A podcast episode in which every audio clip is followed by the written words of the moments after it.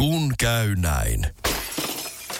Älä tingi, ota kingi. Pilkington, se on kaikkien vakuutusyhtiöiden kumppani. Tuulilasin korjaukset jopa odottaessa ja helppo vaihtopalvelu. Etsi lähin asennusliike osoitteesta tuulilasirikki.fi. Laatua on Pilkington. Urheiluseurojen sisäpiirissä. Yhteistyössä sektovaihtoautot. Oikein paljon tervetuloa kuuntelemaan ohjelmaa Urheiluseuran sisäpiirissä. Juontajina minä Mikki Alho sekä juontajakollegani Tero Auvinen.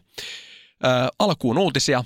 Urheiluseuran sisäpiirissä löytyy nykyään myös Spotifysta, eli käykää katsomassa sieltä. Sieltä voit ladata ohjelmaa kuunnella se muun muassa offline-tilassa.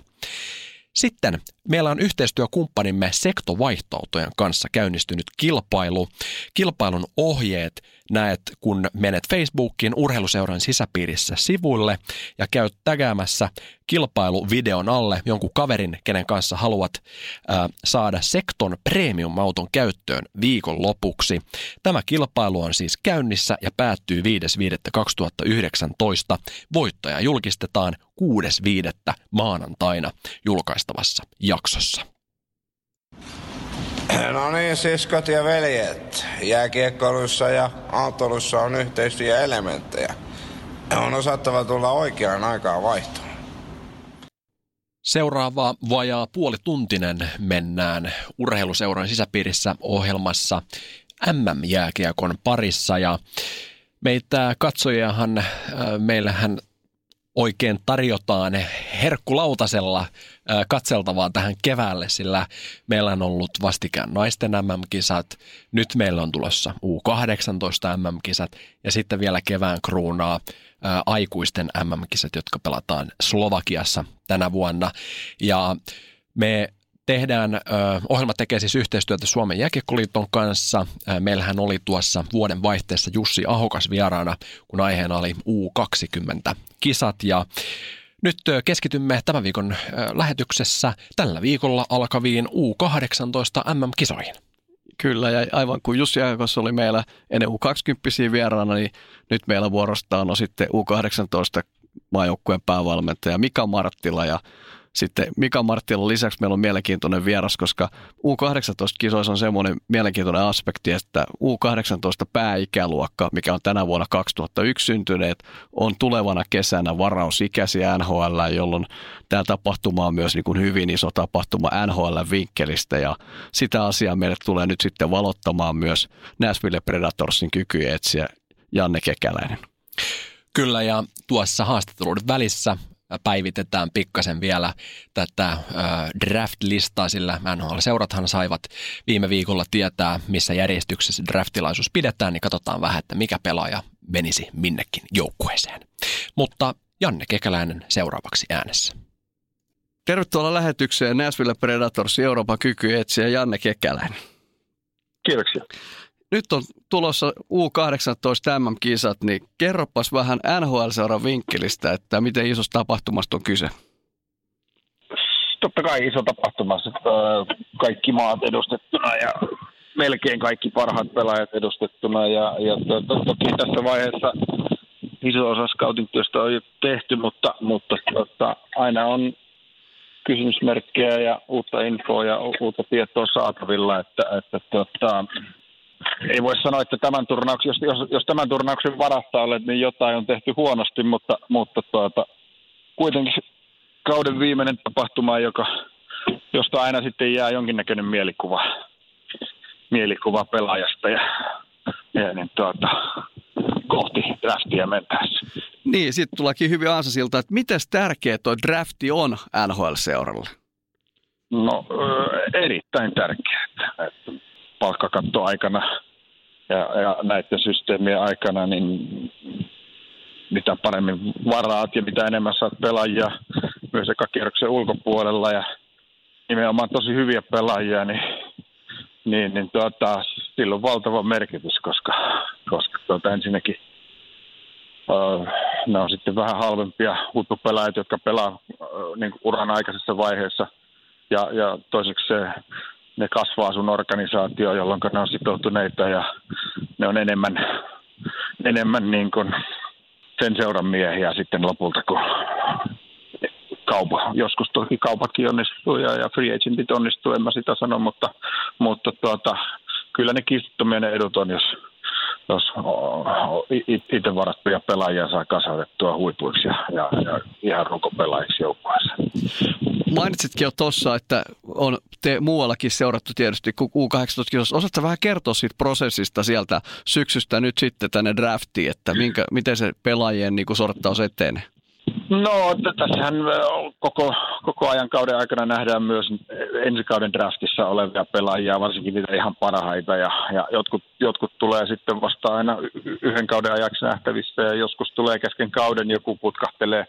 On niin monta erilaista tapaa kehittyä, ja erilaisia kehittymispolkuja, ja sitten loukkaantumiset ja, ja fyysinen kehitys, ja kaikki tämmöiset vaikuttaa myöskin sitten siihen, että mitä vauhtia kukin kehittyy, ja myöskin se, että minkälaisessa seurassa ja minkälaisten ketjukavereiden kanssa ja niin edelleen, niin mon, monet asiat vaikuttaa monet asiat vaikuttaa siihen, että, että missä kohti se huippusuoritus ja huippuvire pupsahtaa sitten esille ja, ja missä kohdin opit se hallittamaan sillä tavalla, että, että niitä huippusuorituksia tulee useammin ja jatkuvasti sitten. Että tämä on, jokainen pelaaja on jollain tavalla erilainen ja, ja, ja niin tuota, erilaisia uria ja erilaisia, erilaisia niin tota, polkuja vaan tulee koko ajan. Ja koko ajan tässä oppii uutta. Että aina kun luulet jotain oppineesi, niin se seuraava onkin sitten erilainen. Puhumattakaan, että vielä peli, peli tästä koko ajan kehittyy myöskin ja muuttuu. Että tämä on, ei tässä tyl, tylsää hetkeä siinä mielessä koe kyllä. Minkälaisia pelaajia tällä hetkellä etsitään? No kyllä tämä peli on, on niin kuin mennyt hyökkäävään aktiiviseen luistelevaan suuntaan ja, ja tota, siinä missä ehkä joskus 20 vuotta sitten semmoinen tietynlainen kovuus ja piti olla melkoinen körmy, että NHL pärjäät ja, ja selviät, niin, niin tota, ehkä enemmän ollaan menossa luistelevaan ja, ja semmoiseen taidolliseen ja siihen suuntaan, että ei, ei, ei, ei tarvitse välttämättä niin tota, olla mikään, mikään tuota gladiaattori, että, että pystytään ohjassa pärjäämään. Että ajat on muuttunut siinä ja, ja okei, ei siellä edelleenkään, niin tuota, kyllä se edelleenkin on kovien, kovien niin tuota, osaajien paikka, että ei siellä, siellä mikään helpolla tule, mutta vähän ehkä erilaisilla työkaluilla tänä vuonna tai tänä aikana pärjää kuin 20 vuotta. No jos miettii U18 pääikäluokka eli 2001 syntyneet, niin minkälainen se on tuohon perspektiiviin verrattuna? Tarkoitatko Suomessa vai ylipäänsä? Ylipäänsä maailman.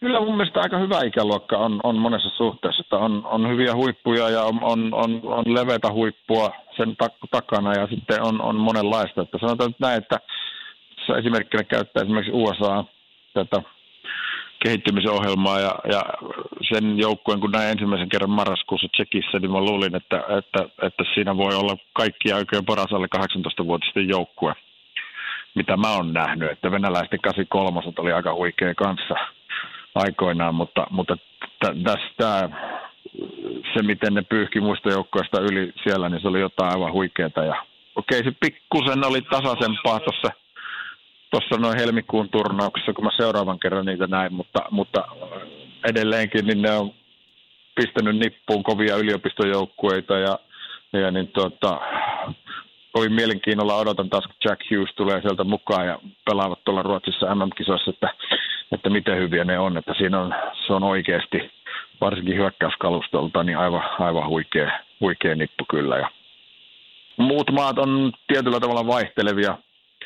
Ei voi sanoa, että vaikea, jos tässä etukäteen vähän mietin tätä näin, niin aika tasaisia on. Kaikilla joukkoilla on hyviä pelaajia, mutta ei ole ollut mitään sellaista superesitystä kellään – vaihtelevia suorituksia ja on vaike- on, olisi tosi vaikea ennustaa, että, että kuka niistä nyt on, on seuraavaksi paras ja kuka, kuka niin edelleen sen jälkeen, mutta, mutta tuota, voi, mennä, voi mennä mihin suuntaan tahansa sitten sen USAn jälkeen. Että toki niin tuota, jos USA pelaa omalla tasolla, niin ihmettelee, jos joku muu voittaa mestaruuden. Kaapo Kakko ei ilmeisesti tule kisoihin mukaan, mutta haluatko nostaa tai uskallatko nostaa jotain muita suomalaisia, jotka siellä mahdollisesti nousee draftissa korkeammalle? No ne on ne samat nimet, mitkä tässä on julkisuudessa pyörinyt aikaisemminkin, että sä, sä voit ne tarkastaa, tarkastaa tuolta julkaisuudesta sun muista, että mä no, tietysti ammattieettisistä syistä mä en tässä rupea hirveästi kenenkään puolesta puhumaan, että Kaapo Kakko on varmasti siellä kädessä kyllä, mutta tuota, jätetään nimien mainitseminen sulle. Me ei pitää katsoa ne mikä katsoa netistä, mutta hei, kiitos sulle Janne haastattelusta ja tota, oikein, oikein hyviä kisoja nyt siellä sitten, mitä olet tällä hetkellä seuraamassa. Kiitoksia. Kiitos Janne Kekäläiselle haastattelusta.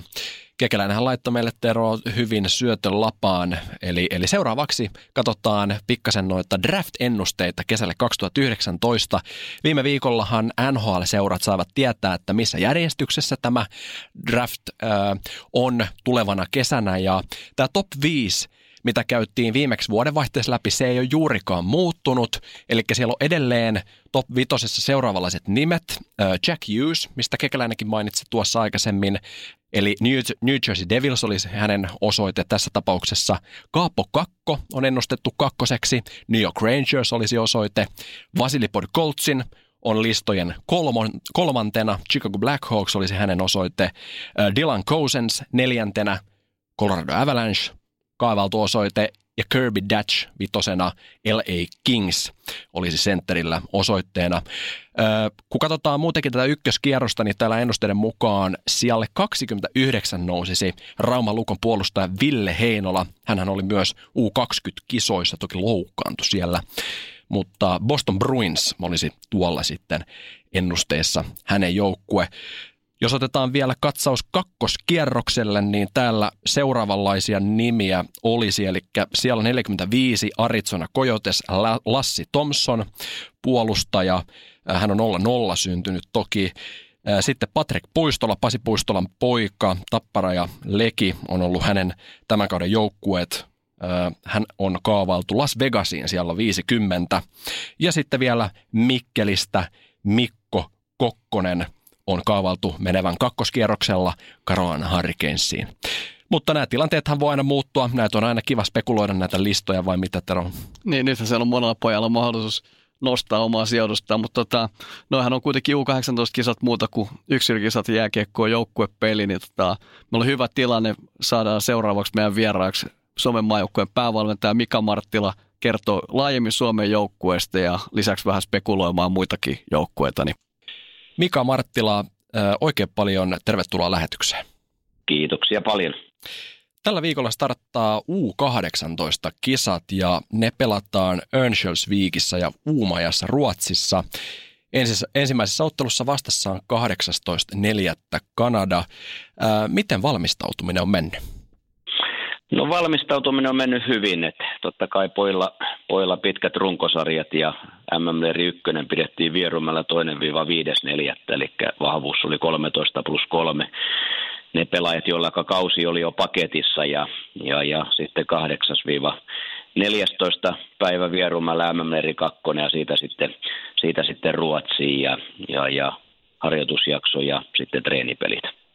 U18 on hallitseva mestari ja U20 voitti sensaatiomaisesti kultaa tuossa alkuvuodesta ja muutenkin on lahjakas ikäluokka, niin miten paljon paineita tällainen tuo joukkueelle? No ei mun mielestä enemmänkin niin kuin positiivista painetta, itseluottamusta antaa, että Suomessa tehdään hyvää seuratyötä ja hyvää yhteistyötä maajoukkueen kanssa ja, ja, ja meillä on sellainen jääkiekkoliiton puoleltakin niin pelaajapolku hyvin hallussa 16, 17, 18 vaihe ja totta kai arvokisoissa sitten aina joukkuetta mitataan, että missä mennään, mutta nähdään myös niin kuin isona kokonaisuutena, että aina kun Suomen maasta niin pelaajia pupsahtaa, pupsahtaa tuonne tota maailmalle, niin se on positiivinen asia ja siellä on varausikäisiä pelaajia, niin hyvin korkealla ollut viime vuosina, niin ollaan hyviä te, hyvin tehty töitä seurojen kanssa sekä yksilöiden kehittämisen suhteen että joukkueen voittamisen suhteen. Otetaan seuraavaksi katsaus vähän näihin muihin joukkueisiin. Suomen kanssa samassa lohkossa pelaa Kanada, Sveitsi, Tsekki ja Valko-Venäjä, niin minkälaisia vastustajia nämä ovat? No jos mietitään, me mietitään järjestyksessä 18. päivä torstai, tosiaan Kanada tulee ensimmäisenä vastaan ja, ja, ja tietenkin Kanadan ehkä muista joukkueesta sellainen poikkeus, sanotaan isoista maista, että heillä ei ole näin säännöllistä maajoukkueputkea, mikä sitten on USA ja Venäjä, Ruotsi ja Tsekki ja Suomi ja sitten Slovakia ja Sveitsi, eli uusi tuttavuus meille. Tuossa kisakalliossa, kisakalliossa leireili, leireili, myös Suomen päässä ja, ja, ja meidän pitää sitten tuosta harjoituspeleistä niin kaivaa heiltä se tieto, mitä saatavissa on. Seuraavana päivänä tulee vastaan Valko-Venäjä. Oh, vahvoja yksilöitä, kuusi pelaajaa oli viime vuonna U18-kisoissa, eli pääikäluokka 0-0 mukana ja, ja joukkueesta tietenkään ei ole sen enempää havaintoa, kun ei osallistu näihin yhteisiin turnauksiin, mutta oikeastaan sama asia, että harjoituspeleistä niin kaivetaan sieltä tietoa. Ja mm. sitten oikeastaan kaksi muuta joukkuetta on meille hyvinkin tuttuja, Tsekki ollaan jo 16 ikäluokasta saakka heitä vastaan pelattu ja tänä kautena ollaan pelattu elokuussa ja marraskuussa, joulukuussa ja helmikuussa ja 17 kautena vielä useamman kertaa ja samaten Sveitsi ollaan kohdattu, kohdattu tänä kautena kaksi kertaa ja viime kautena sitten kerran, että, että, toi, toi on se pelijärjestys Kanada, valko peräkkäisenä päivinä ja sitten välipäivä Tsekki ja sitten välipäivä ja Sveitsi. Kyllä, kyllä. Meillä oli tuossa tämän jakson ensimmäinen vieras oli Janne Kekäläinen Nashville Predatorsin Euroopan kykyjen etsiä. Kysyttiin häneltäkin vähän mielipiteitä joukkueista, niin hän kertoi näin, että vuoden 1983 Venäjän jälkeen niin kovin joukkue, mitä hän on nähnyt, on nyt tämä tämän vuoden USA-joukkue, niin mm. minkälaisia ajatuksia tämä herättää? No USA vasta ollaan pelattu 17 vaiheessa, vaiheessa pelattiin, pelattiin tota peli itse Suomen turnauksessa ja tänä vuonna ollaan kohdattu, kohdattu heidät kolme kertaa. Elokuussa oli vähän toinen USA ja, ja, ja sanotaan, että ennen tota helmikuun turnausta niin USA on ollut voittamaton, tehnyt aika, aika kovaa tuhoa. että se heidän kahden vuoden paketti, kun he yhdessä on kolmesta vuorokautta kaudessa, niin se on tuottanut aika paljon tulosta. Helmikuun tapahtumassa USAkin oli haavoittuvainen, että Venäjä voitti turnauksen ja, ja, ja Ruotsikin pääsi kepittämään USAta ja meillä on ollut tasaisia pelejä kuitenkin heitä vastaan. Maalinpeli oli marraskuussa ja nyt viimeksi hävittiin 3-1, että, että toivotaan, että raavitaan sitten oikeassa kohtaa se pää, päänahka heiltä, mutta tosiaan on, on lahjakas ikäluokka ja hyvin liikkuva joukkue ja semmoinen hyvin niin kuin maaliahne ja pelaa paljon niin kuin hyökkäyspelin kautta. Kyllä, kyllä. Jos mietitään seuraavaksi pikkasen ihan pelillisiä asioita, niin mikä on Suomen pelityyli, jolla lähdetään voittamaan kisoja? No kyllä mä sen näen, että joukkue on ollut pitkään yhdessä, tämä runko. Että tämä ei ole pelkästään nyt ollut tämä MM-turnaus, että tähän lyödään teesit, että kyllä meidän pitää lyödä, luottaa ensinnäkin niihin meidän omiin niin kuin menestystekijöihin, mitkä on joukkueen kanssa tehty jo aiemmin, hyvä joukkuehenkeä ja mm. voittamisen vimmaa ja semmoiseen työtä tekevyyteen ja arvopohja on tärkeä turnauksissa, voi tapahtua minkälaista, semmoinen kunnioitus kanssa pelaajia kohtaa ja toinen toistamme kohtaa, kaveri auttaminen yhtenäinen ja kyllähän sitten miettii, että millainen se Suomen leijona on, millainen me halutaan olla ja millainen me ollaan oltu, niin, niin varmaan ensimmäinen on kuitenkin semmoinen tietynlainen suomalaisuus, sisukas joukkue pitää olla, että koko kentän puolustushyökkäyspaine ja, ja tota, pelaajat on aika kypsiä, alkaa olla niin kuin tässä iässä pelillisesti, kun mietitään, että et voidaan puhua tämmöisestä yhtenäisestä viisikosta, se on tiivis, vaatii luisteluvoimaa, sitten mietitään jääkiekkoa tietenkin lajina, niin maailman nopea pallopeli, niin nopeat vaihdot, sitä kautta tempo pysyy kovana.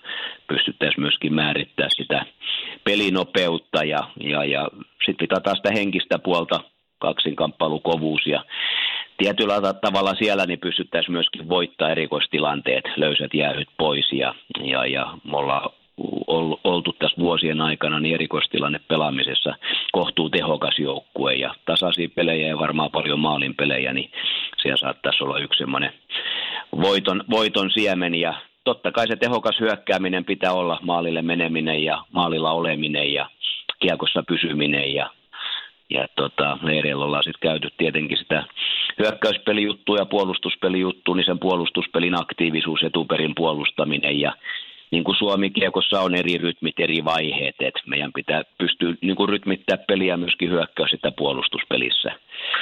Et se on varmaan semmoinen niin kuin, semmoisia tunnusomaisia piirteitä.